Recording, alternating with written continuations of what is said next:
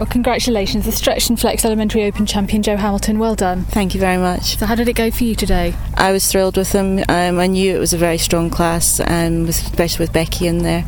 Um, and I'd heard her percentage before I'd gone in, so I knew I had to pull out all the stops and, and really go for a very, you know, technically clean round and just do our best, which we just did. it was very close, I think. Pressure must mount when you're listening to those scores kind of coming in and then seeing what you're going to have to do. Yes, it does, um, and it's just trying not to let that get to you, um, but know that you've got to up your game enough to to sort of pull out all the stops when it matters.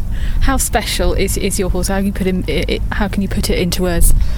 Colin is very special to me. I love him to bits. Um, he's he's been very successful already for me. We won the novice last year and was actually second in this championship last year. So to come back this year, you know, it was kind of a personal thing as well. I really wanted to try and, you know, certainly not go down a place.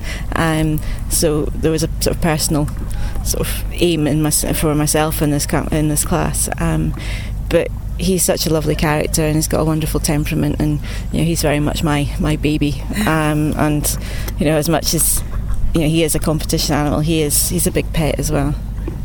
You're no stranger here at the National Dressage Championships. How special is this event?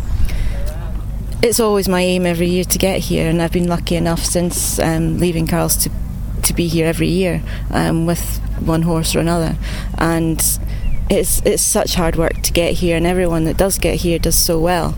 Um, you know that in itself is a success.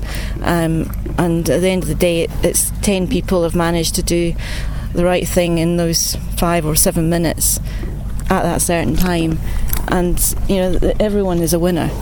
You mentioned to Carl there. Yeah. Um, how was um, training? Obviously, you've spent some years um, with him. How has training been going recently? Uh, recently, I haven't been able to see him. Unfortunately, um, I've just had uh, three days before I came here. But before that, I hadn't seen him since the Winter Championships. So it was six months of mirrors and mum, um, and just really analysing all the sheets that come in from every competition and just you know seeing pictures that have been taken at competitions and working out what needs to be done.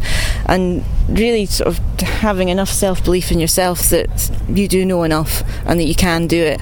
Even though you aren't seeing somebody every week or every month I would love that if that was the case. Um, but it's just with Carl being so busy with the Europeans this year and when I come down I have to come down for three or four days to make it worthwhile um, and for the horses to get the most out of it um, and there's just not been that gap in, in Carl's diary. Um, so he managed to squeeze me in um, just before coming here. Um, which is, is good and bad in some ways because you're suddenly everyone's it's, it's it's very intense for those days and you're trying to sort little things out and, and quite often it's just the little things which can actually upset them more. But you know it's worked and I'm really pleased with how it's gone. I'll leave you to um, get on with um, sorting this He's little chap out. up He is- again. he is definitely. Congratulations. Thank you very much.